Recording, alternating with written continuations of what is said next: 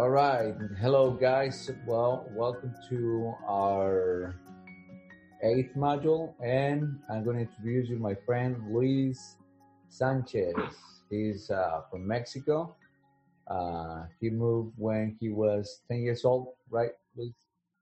Nine. Close enough. Oh, close enough. Okay, so I'm gonna let him share his story and his experience as an ELL student. And well, Luis, thanks for taking your time. I do appreciate it. So, well, first, just tell us what you do in Kansas City. What are you doing right now? Well, right now I'm sitting in my living room. There you go. I know. Not much to do outside currently. Yeah, right. And besides that, I'm a pastor and a church planter. Uh-huh. I love serving my community, and right. We're serving our Hispanic community specifically. Okay. We're trying to reach out the Hispanic community, and not only that, but we love to educate them through immigration seminars and ESL classes. Oh, okay. And nice. And we also offers a service of translators as well for schools or church, completely free. Mm-hmm. All we got to do is just give us a call and tell us when and where, and we'll put a team and we'll send them out, just for whenever the schools will need it, or any, people were connected as well with our local police departments, just in case if they were, stop somebody, a family or somebody who doesn't speak English. They're more than happy to give us a call. Oh, and okay. We'll be more than happy to translate for them. That way, there's no misunderstanding, between what's going on, and then between the officer and the person whom they stop. Yeah, well, that sounds a lot. That's great. That's awesome. And how long you been in Kansas City? In Kansas City specifically, I've been. Let me see. I was 9. I'm 30. I've been 21 years, man. 21 years. Oh, yeah. 21 years. You're more from Kansas City. Right? Yeah, in a sense, yeah. I kind of enjoy barbecue a lot, and so yes. Nice. So, what part of Mexico you are? Yes, I was born in Cuernavaca, Morelos, Mexico, which is about 2 hours or an hour. You correct me if I'm wrong. About an hour of Mexico City, yeah, down south of Mexico City, right? About an hour. About an hour of Mexico City down south. It's basically like the song where I was from. It's pretty much from what I've been told from my family and from what I can remember as well. It's pretty much like the vacation song for the people from Mexico City. Okay. They'll go out there for vacation on the weekends. That's where they enjoy. They'll party out there. They love that place, and then they'll go back to business, on Monday, because it's only an hour away. Even though it's only an hour away, there's a huge discrepancy between both cities. To begin with, is the weather. Uh-huh. My parents told me that the nickname for the city is the city of eternal spring, or forever lasting spring. I don't know how you translate that correctly. Uh-huh. And pretty much the reason why is because the weather is it's a spring all year round. All year round it's a spring. There's no such thing as winter, fall, or summer in that city specifically. Mm-hmm. In fact, I saw the seasons. I mean, for the very first time, I saw the 4 seasons when we moved to the United States. Yeah. Because to me, what normal was, it was a spring all year round. Yeah. Yeah, like in my hometown, it's spring and the fall. The fall is just a little. The spring and the fall, because I mean, not even the summer. I mean, we're not as hot as Missouri during the summer. Absolutely. The summer here, it's a really. It's intense, man. It's a different story. It's a different. Yeah. Anyway, well, I just want you to share your story. Just feel free to share whatever details you want to share, and especially when you moved and you started at school in Kansas City as an ELL. So I mean, if you can tell us why you moved, your experience when you moved here, and some more other details if you want to. All right. Sure. Okay. Right. Okay. Well, let me start with the first one that you said on why, so that way we have some sort of, background on how we're moving. Back in the 90s, and I'm not sure of right now, but because I got disconnected from it. But back in the 90s, Cuernavaca, or the town where I was from, it was known because there was a density, or it was high on kidnapping. Kidnapping was a big deal back then. Yeah. That was the major thing that we were, that as a city, as a community, we were fighting kidnapping. Two reasons why. The first one is because since it was the city is so beautiful to begin with, and since it was so beautiful, it was a magnet to all people from different backgrounds, including all the people that are wealthy. In fact, you could go. I remember going to school, and you will go like literally through mansions and mansions of houses. And we'll say, oh, yeah, star such and this living here. Oh, and such this person owns this house, and he comes on the weekends, stuff like that. Mm-hmm. So the town is known for that. The town is known that you can encounter somebody who's very important, down the street playing, their kids playing down the road. And that's normal for us. It was normal for us back then. So that meant that it also attracted another group of people. It attracted a group of people that were in the business of kidnapping their kids or their daughters or their sons. Or a relative close enough to one of these people that was highly influential and it was wealthy. Unfortunately, what that meant for locals, it means that since those guys weren't around a lot of times, they were only there for a few days or weekends, etc., because they were doing the regular business, in Mexico City.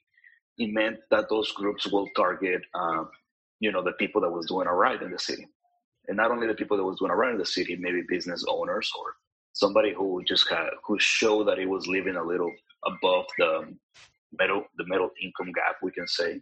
Mm-hmm. Those were their targets, and it got so crazy that even got to the lower level. I mean, to the point that they were just picking up people that, mom and pop who were selling, food down the street, and they were asking them for ransoms that they were, crazy ransoms that.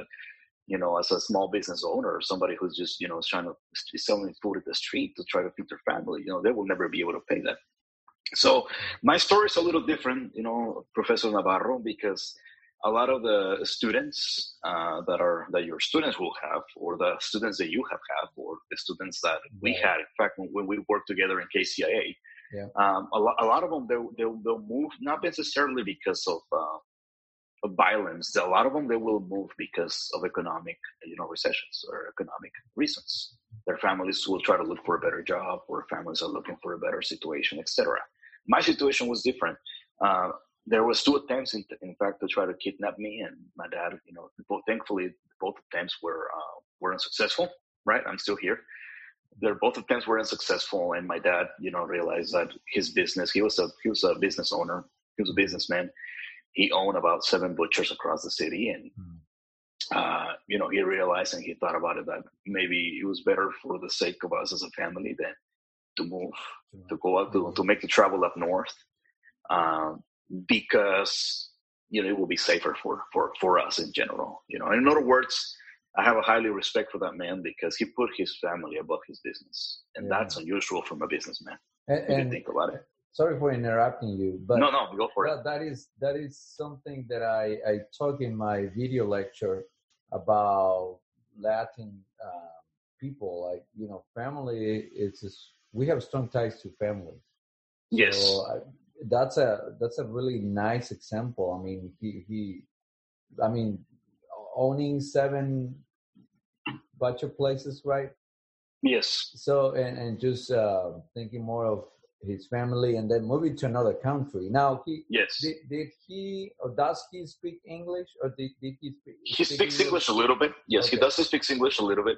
I think he spent part of his youth in Los Angeles back in the 70s. Oh, okay. So he picked up quite a bit of English. In fact, when we moved to the States, again, my story is not the normal story, right? Right. I would get home, and he will help me with my homework. It was really, again, I guess I was a blessed kid in that sense. Right. Because a lot of our students, from our previous experience, we know that their parents don't speak English, and they can't help them. And they can't help them out. They can't help their students with their homework. Right. So going back to the story, my dad decides to move, and then I remember, and I'm going to mention this because I remember somebody asking me this once. I was telling the story. Mm-hmm. They were like, "Well, how come he didn't choose? How come he didn't move to a different state instead of just completely moving to a different So I was saying that when we moved, the reason I'm going to mention this is because I was telling that story once to a friend of mine, and he asked me that, this question that makes sense. He's like, well, instead of moving to a completely different country, how come you didn't just move to a different state? Right. Mm-hmm. Right. And the reason why he didn't do that is because, unfortunately, these criminal groups, they have pockets all over the country. Right. And pretty much once you become a target to one of these people, yeah, they will follow you. They will chase you down. Right. Because what they want is your money, and they'll make sure that you don't live in peace until they get it, in a sense. Mm-hmm. So what my parents did, what my dad did, he went, he sold everything to his brothers, everything under the water to make sure it didn't look like he was leaving. Mm-hmm. He sold everything to his brothers, and he didn't even sell the house. I remember we left the house, man. It was a beautiful house. We left it. Mm-hmm. Think about it, man. My childhood was rough. I had a pool in my backyard, right? Very rough, my childhood. Oh, right. Right. So, we left the house, and I remember my dad just told me, hey, pick up 2-3 toys that are your favorite, because we're moving. And I was like, wait, I want to take my whole toys. Like, there, pack my stuff, pack a couple toys of mine. Uh-huh. Here, next thing, here we are in the United States. And, it was very, very different when we moved to the United States, because we moved into, my dad with his savings, he wanted to make sure that his money would last, definitely.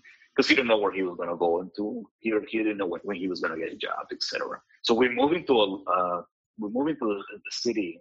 We're moving to an area in the city that is pretty much considered very, very low income, right? Mm-hmm. There in the Kansas City metro area. In fact, it's the same city where you and I, we have our students currently. Oh, okay. And yeah, so we move up there, man. And I do think about it, right? I mean, as a kid, going from a house in the pool. Uh-huh. Now going into a house that it's about 100 years old to begin with, and now it has it only has 2 bedrooms, and I'm sharing a bedroom with my brother and my sister, and a tiny space, and it was one of those places where my dad would tell me, hey, don't go, you can go out there and play too much because we're in another neighborhood, and I've heard of this neighborhood, it's a little rough, uh-huh. So I don't want you to be out there a lot. So I spent a lot of hours inside. We were only there for a few months. We weren't there for too long. Okay. We were there for for about 6 months until my dad figured out the situation, what we were going to do, and where we were going to go. Mm-hmm. And from there, I didn't even went to school in there. In fact, because we came here right we came here at the beginning of the school district. I mean, the school semester, in the fall. Oh. So I spent my entire fall pretty much at home. Okay. While my dad will figure out situations on what we're gonna do, we're gonna move, trying to get a car, because here it's a little different. Right. At least our city doesn't have a lot of public transportation wise. Mm-hmm. So we're trying to figure out a car, trying to figure out the whole situation for us to move. Now that I'm a grown up man and I have my own family, and I get to think and I get to look at the decisions that he made and how he did it, I always say the following, I will always take off my hat, mm-hmm. and have huge respect on how he did it, how he pulled it off, to move his family from one country to another. Not only that, change his entire routine, change his entire modus operandi, we can say, because mm-hmm. The first job that he picked up, he was cleaning up some offices in the airport. Mm-hmm. He went from, think about it, right? He went from being the boss. And he went from, telling people what to do in a sense, and from running his own business to pretty much, and nothing wrong with the job itself. But again, I mean, coming from a man who got used to a different lifestyle, now because he's living in a different country, he's doing things, for the better of his family. Mm-hmm. And, again, I have a huge respect for my dad in that sense, just because I honor what he did, and I admire him. Now that I have myself, I have kids, I'm like, wow, how do you guys did that? Yeah. So once we were here, we moved into the North. My dad moved us up north. He found a nice place up north, northern in the city. So I grew up in North Kansas City. In fact, it's a very nice neighborhood up there. Definitely was way nicer back then, about 20 years ago. Mm-hmm. We moved up there, and I went to a Topping elementary school, and I remember that when they enrolled me there, there was no other Hispanic kid, or there was no other Hispanic last name in my classroom. Mm. I was all by myself, and as you can tell as well, the complexion of my skin. I mean, in a sense, I don't qualify for the average or the typical, the skin tone that a Mexican will have, because we're so common. Unfortunately, there's a stereotype thinking that all Mexicans, they have their skin, their tone skin is brown. That's a stereotype. Yeah, stereotype. Uh-huh. That's a huge stereotype that is here in the States, in a sense. Mm-hmm. But in reality, I'm sure you probably know this, because there's a lot of folks in Guadalajara too that they're not necessarily, or Monterey, Mexico, they're not necessarily brown skin. They're very European looking, even more European than I do. Brown. Taller and blue eyes and blonde. So, and they can't speak a single word in English, by the way, right? Yeah, right. They can't speak a single word in English. But my skin tone, in a sense, every time I went to school, they would tell me, "You're Mexican," and I would just shake my head, because I'll hear the word Mexican, and I would just shake my head. I don't know. And then they're like, and I remember them telling me, "You don't look Mexican. You don't look Mexican." Yeah, you don't look Mexican. I'm like, I wouldn't even know how to. I don't even know how to say a few words, and I would just hold my head like, "Yes, I am." I was just like, "Yeah, right. I'm from Mexico. I was born in Mexico," and so that's the first thing that I found interesting as a kid. Everybody thought that me being Mexican, at least in my classroom, they thought that they were going to be seeing a kid with dark skin complexion, and I found that interesting. How even that it's among our kids already. It's so grounded in the culture that we were in fourth grade, and we were already thinking, this kid's Mexican kids, they look brown. Right. So that's the first one, and I remember my first day. I always tell this because I found this fascinating too. My first day of class, they literally just brought me there, and you got to think about this, Fernando. 20 years ago, ESL was not such a in high demand in our city as it is now. Right. Yeah, right. We became very diverse in the past 20 years. And for that, I'm very thankful of all the help that kids get today. Mm-hmm. But, back in the day, ESL was not necessarily as huge, or if it was not in the district where my dad put me. Mm-hmm. So it was full. It was, in a sense, it was full immersion. There was no other Hispanic kids in the school. Mm-hmm. And at the same time, there was no extra help for him. So the expectations were the same. Right? Mm-hmm. The expectations were the same for me as for another fourth grader. Yeah, you were tested as a native English speaker.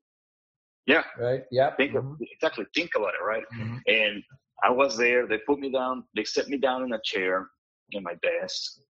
And I remember what the teacher, I remember just the teacher standing in there, just talking, introduced me. And she told me to stand up. And I knew she was telling me to stand up because she was moving her hands up. Mm-hmm. Luis, mm-hmm. stand up. Mm-hmm. So I found that as a cue. I was like, oh, okay, she's trying to tell me to stand up. So I stand up, and then she told me, can you say hi to your classmates? And I just, I was mimicking what she was doing pretty much. Uh-huh. I was just, saying hi to my classmates, etc. That was it. They sat me down. And then after that, Professor, believe it or not, I was lost the entire day. And I don't want to say the entire day, the entire next few months, I was lost. Mm-hmm. I will just follow what my classmates will do. So let's say if they get in line, I will just go there and get in line. Every time we get in line, I had no idea where we were going. It's crazy to think about it. Every time they'll get in line, I had no idea where they were going. If we were going to, the only reason I know we were going to go to lunch is because I knew what time was lunch. Right. And I also knew when we were going to go to recess because remember it is the fall. It was over the winter now.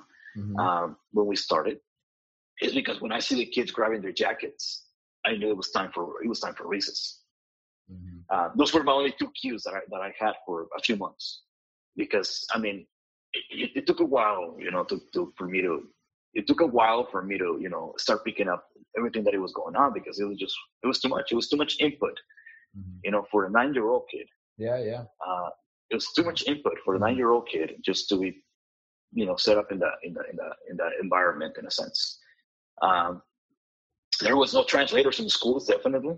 Mm-hmm. I remember the only close thing that I came up to a translator was my dad took me to a little office and he bought me a calculator, and I was like, Dad, what do I need a calculator for? He like, no, it's not a calculator. Open it up. So I opened it up, and it was a pocket translator. Where you would type in the words. Uh-huh, yeah. Yeah, well, you were typing the word. I don't know if they still make those anymore. It's pretty much like Google Translate in your phone, right? Mm-hmm. It's like Google Translate in your phone. So it was about this big, and because it had a full keyword in there, right. where you will type in the word, and it will give you the translation on it. Right. So now, and then I remember that bought me one of the little more expensive ones where you will type in sentences, and it will translate the whole sentence. Therefore, yeah. Mm-hmm. Yeah, so that was my helper. That was my translator in a sense. But then I ran into a situation, you know, as a kid, and we have this situation as well in the United States. Mm-hmm. Right, once you're growing, your vocabulary, your lexicon is expanding. Correct. I mean, as you grow up in life, your lexicon expands, mm-hmm. and as you go through to grade schools, as you go, you know, your lexicon will expand, and you will understand more words that you probably never heard of before, and now you understand what it means. So as we were growing, I remember the first 2-3 months. After the three months, I start picking up on words and sentences. The first word that I figure out what it meant without necessarily me translating it in my head or in my pocket translator, it was the word people. I got so excited. I mean, my first word in English was people, in a sense. Mm-hmm. People. Mm-hmm. And I was able to write it back and forth. I was saying it, super excited. But then, you know, once I became very comfortable over the summer with my English, then we came back to school to 5th grade. Mm. It was a whole different game because I thought I already knew how to speak English. I thought I already get by. Mm. The next thing you know, they start introducing me to pre-algebra, man. And I'm like, whoa, I didn't see pre-algebra in Mexico, you know. Yeah. Because they didn't thought in Mexico, is because grade level wise I was not introduced to that. Mm-hmm.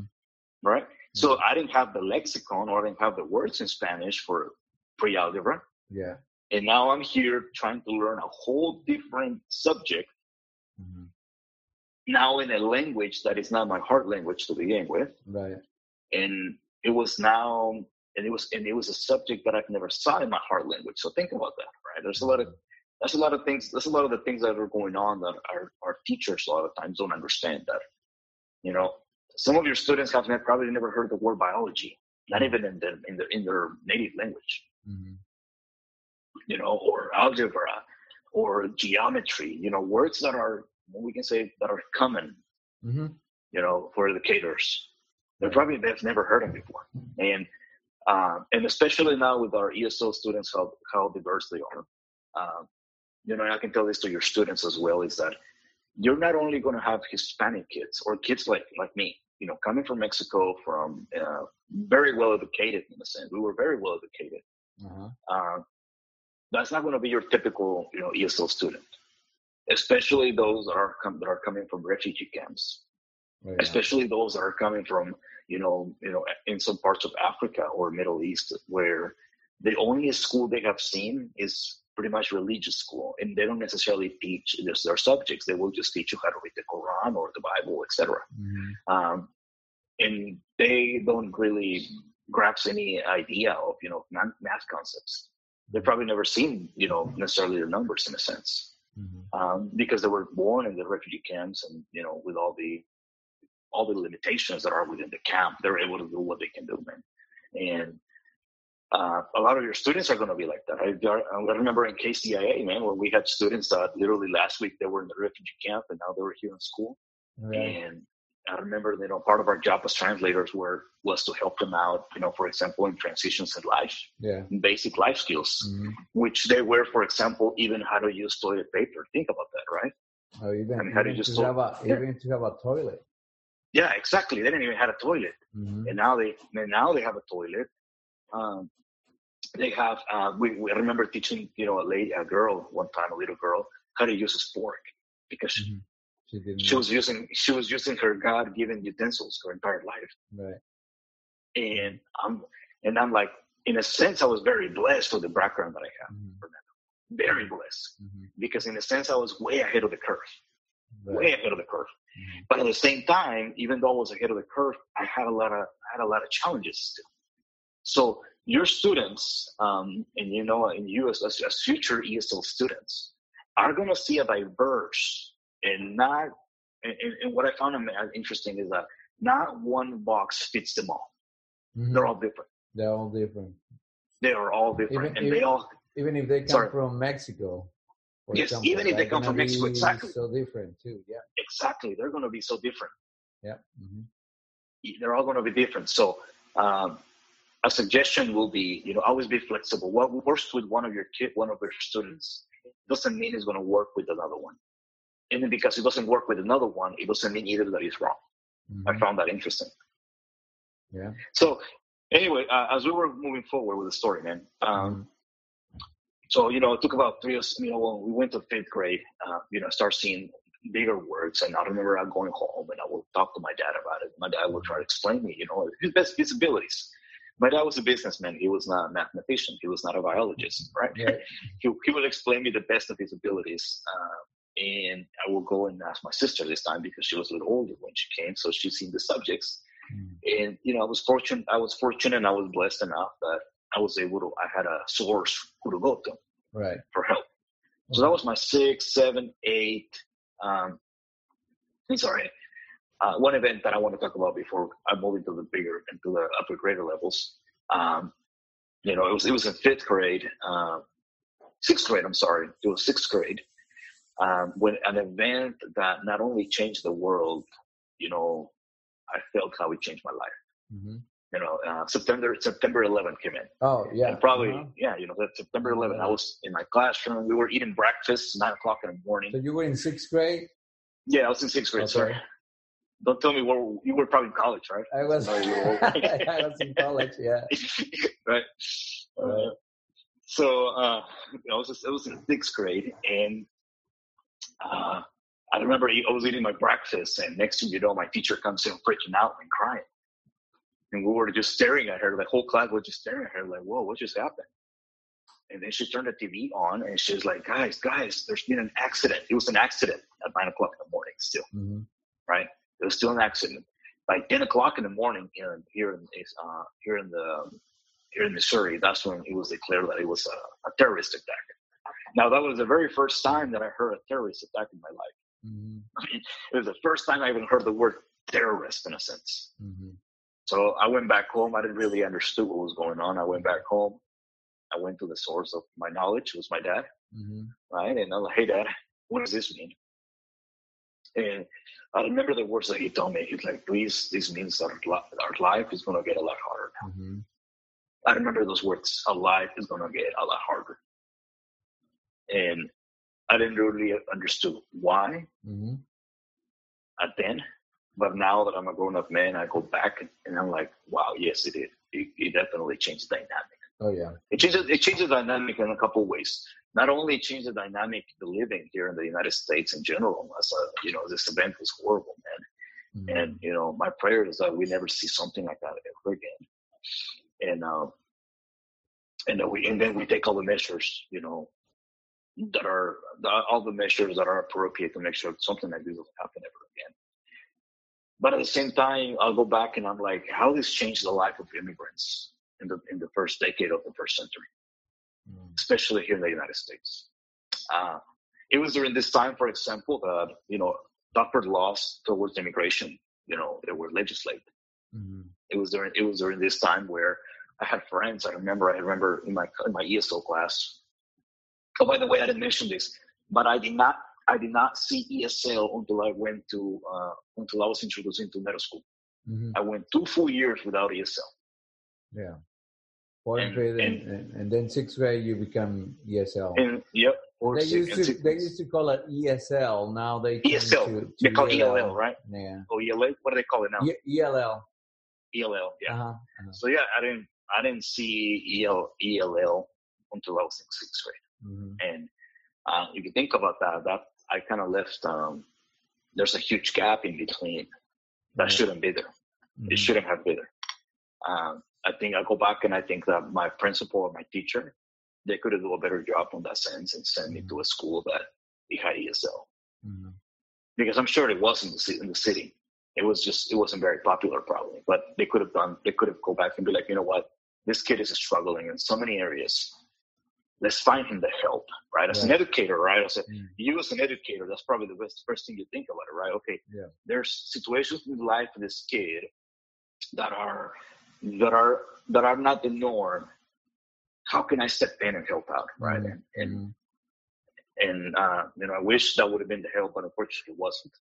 But that's a lesson for you, for me, and for all, and for your future, you know, for your future teachers that we have them hearing us, is that if you can't find necessarily the help, or if you don't have the help in your hands for your student, you know, do the best for them, because you may not change the world, but let me tell you something, you will change the life of that kid. And in other words, you will change his world. That's the kind of power that you have as an educator. You can change the world of the kid. If you find the right tools for him.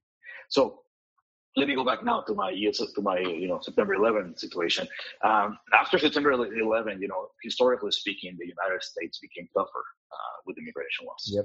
And that means that the immigration laws were going to affect us as well, because we were immigrants in the country. It also became very aware of who was from the Middle East. He became very aware. I remember even our school, one of our teachers, one of our non-ESL teachers, you know, he put us in. They brought us together into an assembly, and they say that, you know, if somebody was picking up on kiddos from the Middle East, they were going to be expelled because it became an issue. Think about that, right? If somebody was calling them names, or if somebody was calling them terrorists and stuff like that, it became an issue. You know, I saw that. No one's gonna tell me, "Oh, you're picking up fake news." No, man, I saw that. I went through that. You know, I live it, and it not only became very hard for them. It became very hard for the immigration community in general. I remember a lot of people being deported during this time as well. Friends of our family being deported. They were here and documented, and they were getting deported just because they ran a stoplight. Because again, the laws or the law enforcement became very more severe in a sense, and you know, people were getting deported here and there. And the first thing that my dad did was like, "Hey, look, we have to be careful. We got to make sure that we take care of ourselves, and we got to make sure that, you know, in a sense, we protect our family. Life has to go on. I have to still go out there and got a job. You still have to go to school." But you need to make sure that you're very careful who you talk, who you speak, and what you tell them as well. It was very, very scary years. 2001, 2002, 2003 became a more relaxed. And I was already in eighth grade, but yet you will still see situations that are very a typical kid wouldn't go through. For example, I remember sitting in my dinner room with my dad. And with my mom, dad, and my brothers, and my dad will talk about how one of his friends got raided at the work, at their job work, and now his wife and kids were at home alone because, dad was picked up by immigration in the work area. And that's another topic that a lot of people is not speaking about even today, Fernando. But a lot of your students, and a lot of your future students as well, for your students itself, they're going to deal with an issue that not only is an issue that affects the United States in general. It's an issue that is going to affect the life of your own students. A lot of your own students, they're probably going to be here undocumented. Many of them, not all of them for sure, but many of them are going to be undocumented, and that's an extra weight or an extra backpack that they're carrying. They're carrying into the classroom because whether we want it or not, a lot of our students, they carry that backpack with them, and at no fault of their own for sure, but they're carrying that backpack, they're carrying that weight, and that weight is going to put in a lot of them and a lot of them is going to put limitations. And depending on the age group that you're going to be teaching is how it's going to reflect. For example, if you have a high schooler that is doing really great in math, you know, they're probably thinking at this, they're probably thinking 9, 10, and they're probably thinking, okay, my time is running out. What am I going to do with my time? And what am I going to do with all this knowledge that I'm picking up? Because when I hit 12th grade, I won't be able to go to college. Right? It depends on the grade level. Is how it's going to reflect. If it's in the middle schooler side, they're going to be more afraid of probably deportation. Right. If it's on the younger side, from the 1st through 5th grade, they're going to be worrying about if their parents are home when they get home. Yeah. Right. So depending on their age, it's how this is going to reflect, and depending on their family situation is how it's going to be reflect. So my prayer for you guys definitely will be that may God give you guys wisdom, you know, how to deal with all these situations, because it's just another challenge for your student to learn another subject in classroom. It's there. So that became very aware, you know, for me growing up. I became very aware. I saw a lot of my friends were just being afraid of in general. Yeah. But you have to move on, right? Life has to move on. You can't just live in fear. You got to move on. You got to do whatever. You got to do the best in your abilities to be able to move on. Thankfully, you know, we were able to move on. I went through my high school years, you know, very well. And then college came in. I was able to, you know, thankfully to go to college. And, you know, early I realized that, and I was being called into ministry. So my main education was focused mainly in ministry-wise. And then I got a few more certificates from different areas that are really, you know, in a sense, are a little like hobbies or passions to me. For example, IT or mechanics. Yeah, you do IT in a school. Yes, right? I do IT for a school. Yes, I also do IT for a school. I have to mention that. And right now we're really busy, by the way, because of the whole shutdown that we have. Right. So we moved the whole platform into online learning. And I go back and if you, in a sense, I mean, if you look at my life, I guess we could take it as an example for a lot of these kids, because even though we had so many social challenges, yet we were able to pull it off. And now, I mean, in a sense, I'm living a very blessed life as well. I'm married. I have 3 kids. I live in a nice house, and socially speaking, in a sense, I'm very stable. Socially speaking, very stable. But if I go back, and I remember having students, for example, they're in KCIA. I remember one of them tell me once, he's like, "Why do I have to work so hard if I know I'm just going to end up working as a construction worker because you know I don't have papers?" See, that is. A cultural characteristic called fatalism, that they think they don't have any future, nothing is going to change. Why do I have to try hard at school if my life is going to be the same as my dad's life? So because that's the example they see. Yeah, you know what I'm saying? Right. That's the example they see. Right. And if you think about it, it's a natural example because kids tend to look up for their parents and what they do. Right. Like right now, one of my kids, you know, he plays that he's being a preacher because he sees me preaching on Sundays. Yeah. Mm-hmm. Right. Yeah. So it's a natural thing. In the life of a child, it's a natural thing to try to mimic their parents. Right. So if you put that in the context of an immigrant, and especially into an undocumented immigrant, why do I need to work so hard in school? Why do I need to learn these things that are very hard? But why do I need to learn these words that are very hard to learn? If I know I'm going to be working in construction, or if I know I'm going to be working in the kitchen, right? Because that's what my dad does. Yeah. Mm-hmm. You know, I remember also, you know, hearing this from another student. This is a first grader. All right, think about this. This is a first grader, and I told him, like, what do you want to be when you get older? He's like, I want to be a police officer. And I was like, okay, that's awesome, man. We need more police officers like you. You know, and to encourage the kid, man, and he was like, but I know I'm going to end up killing pigs. I'm like, what? And I thought he was like saying this in a different wording, right? He's like, I know I'm going to end up killing pigs. And I'm like, why you say that? Why, what do you mean you're going to end up killing pigs? And he's like, I'm going to end up killing pigs because my dad works killing pigs. So more likely I'm going to end up killing pigs because I, yeah. Mm-hmm. And I'm like, you can, like, well, you know, killing pigs is not necessarily a bad job. Right. You know, no job is bad. And that's a thing that we have to emphasize as well to help out this kid. Take it to this fullest, and then you will have more opportunities than what your parents probably had. Mm-hmm. Right. That's one of the things that we're trying to emphasize as well with our students, with our kids. And, you know, so that social aspect, you know, Fernando, it's a real one. It's a real one that not only affects, this is the key part as well.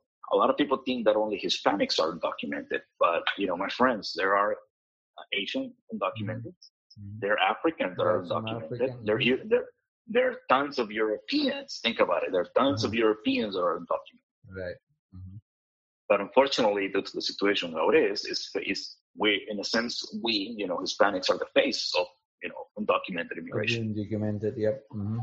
You know, we are the face of it, but it's not. It's a social aspect that it's real. It's out there, and thankfully, you know, I was reading a couple of years ago. In the past 4 years, 3 years, in fact, this became more of a political issue again, over again. You know, with the Obama administration, it kind of like went down. Nobody was talking about it. Right. But then, you know, with the current administration that we have right now, I mean, he became very, very aware of it, very aware of, you know, the whole situation. Right. And I remember even some states that were trying to pass laws that undocumented children wouldn't be able to go to public school. But thankfully, you know, the Supreme Court back in the 80s, they decided that undocumented children, they were entitled for a public education. Not necessarily because they were Americans, but because they were children to begin with. And second, because they didn't want anybody in the land of the United States to be uneducated if they came here as a children. So thankfully, that's already said. And we've seen an uprising of, you know, this whole issues in many different ways, man. Mm-hmm. That in a sense, again, it might be something that you and I were reading in the newspapers now, right? But it's in a sense, it's something that is affecting a lot of our students out there. Yeah, and those challenges in the backpack again. Think about it as a backpack with a load, right? Mm. In a sense, that backpack is getting bigger and is getting heavier for the students that they have to carry into the classroom. Mm-hmm. So, okay, so just give my students, you know, 3 advices of you know, how to treat an ESL, an ELL student when they, you know, when it's their first time at school. You know, like, I mean, I can imagine right now. I mean, I remember I moved to United States when I was 29, and I was scared to death just to go outside and talk, you know.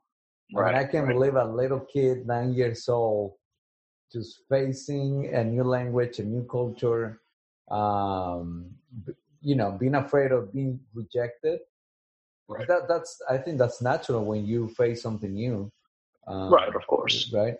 And I mean, I was 29, you know, you can overcome that very easy, but a little kid, you know, it needs more than just be brave, you know, it needs more than that. So anyway, could you share with us, based on your experience with teachers, you know, first, what would you do? What would you tell my college students about how to treat the students who are first time at school as an ESL student? Right. You know, this is something that I actually did. So I tell you that it worked for me. Mm-hmm. It's something that I did while I was working as a translator in the school that you're teaching currently as well, KCIA. I worked there for about 7 years, and I remember that this is what I did with the kids that they were coming in from, you know, overseas. In a sense, just let them know or make them aware, because a lot of times you can tell them all these nice words. You can even write them a poem. But let me tell you something, friends. Mm-hmm. Even if you write them a poem that is so beautiful, they're not going to understand it. Okay. That's reality. Mm-hmm. That's reality. They're not going to understand your poetry. Or they're not going to understand your words of affection. Yeah. What they're going to understand is your body language. That's what they're going to understand. Your body language completely. So what I've done and what I did while I was in my KCIA years definitely I will always keep a smile on. Not one of those that I freak out my smiles, man. Just a nice smile on, a normal smile on to begin with. And second one, set up in the first couple of days, set up an instructor where anybody, whether they're from any, regardless of the country you come from or the language they speak, that is very easy to pick up. Mm. Very easy to pick up. So, for example, every time there's a transition, mm-hmm. think about it, right? The kid that just came out of overseas doesn't understand where we're going. Mm-hmm. So maybe make a picture calendar to begin with. Mm-hmm. And every time we're going to do something, point towards that calendar and points towards the activity that is coming next. Mm-hmm. Now, as an educator, this might be a lot more challenging because not every day looks the same. Right. But let me tell you something again. You will make his day. You will make your students day if you do something like this, because your students are going to be aware of what's going on. Mm-hmm. Mm-hmm. And if they're aware of what's going on, they're going to feel safe. Okay. And that is my my biggest number one and biggest recommendation, we can say. Mm-hmm. It's make your students feel safe, because if they feel safe, they will be able to unload the backpack in their chair mm-hmm. and be able to learn, right? Because they know it's a safe zone. Mm-hmm. Make them feel safe, not necessarily with words, right? But with your actions. Mm-hmm. Make them feel safe. Okay. So that's the first one. The second one, that, be always open. Be always open to change. Right. Because not one box fits them all. And don't try to inbox all your students into one box. Right. Because they all come from different backgrounds. And they're probably seeing things that you and I have probably seen in movies. Think about that. Mm-hmm. And things that we read in books, right? Things that we read on the news. These kids, they have seen it.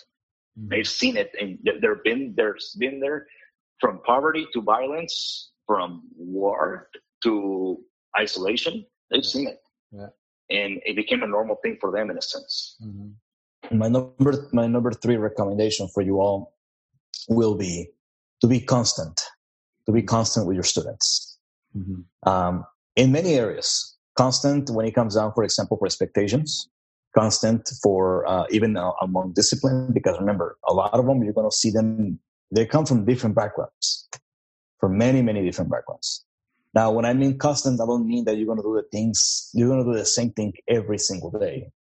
But what I mean is that your goals and your expectations towards them, they need to be realistic, but you also need to be constant on it. Right. Because because they're more propensed. If you think about this, right? If any children in the United States is propensed to fall behind, your ELL students, they're twice as or more to fall behind. And even as they grow, for example, be like, oh, he'll catch up when he grows. Mm-hmm. The gap gets bigger because the language gets harder, mm-hmm. and because of the situations as well among his life, it'll get tougher. So be constant, with your students, and be diligent. Do your best at it. If it requires to work, an extra hour overnight, get prepared, do whatever it takes. Because again, you may not change the world. I'm being realistic here. You're maybe not going to change the world, and you're probably not going to be the teacher of the year of Missouri. I hate to tell you that. I wish you do. I wish you become the teacher of the year of Missouri every single year. Yeah. Let me tell you something. You're going to be the teacher of his life for this student, right? Which, if I was in your shoes, I would rather be the teacher of the student's life, mm-hmm. than to get as many prizes from the Missouri Board of Education, right? Yeah. All right. Well, that's great. And again, thanks for taking the time to record. Oh man, it's my pleasure. And I hope Professor Navarro. I hope you guys, my college students, you can learn from a person who really experienced being an ELL student. And I hope this class, specifically this one, how to work with Latino students, may help you to develop your skills as a teacher, and I think most importantly, as a human being. I think that's exactly the case. And I know, as Mr. Sanchez said, you might not going to be the teacher of the year, but you are changing a life, and believe me, that's going to be huge for your students in the future. All right, thank you guys, and I'll see you later.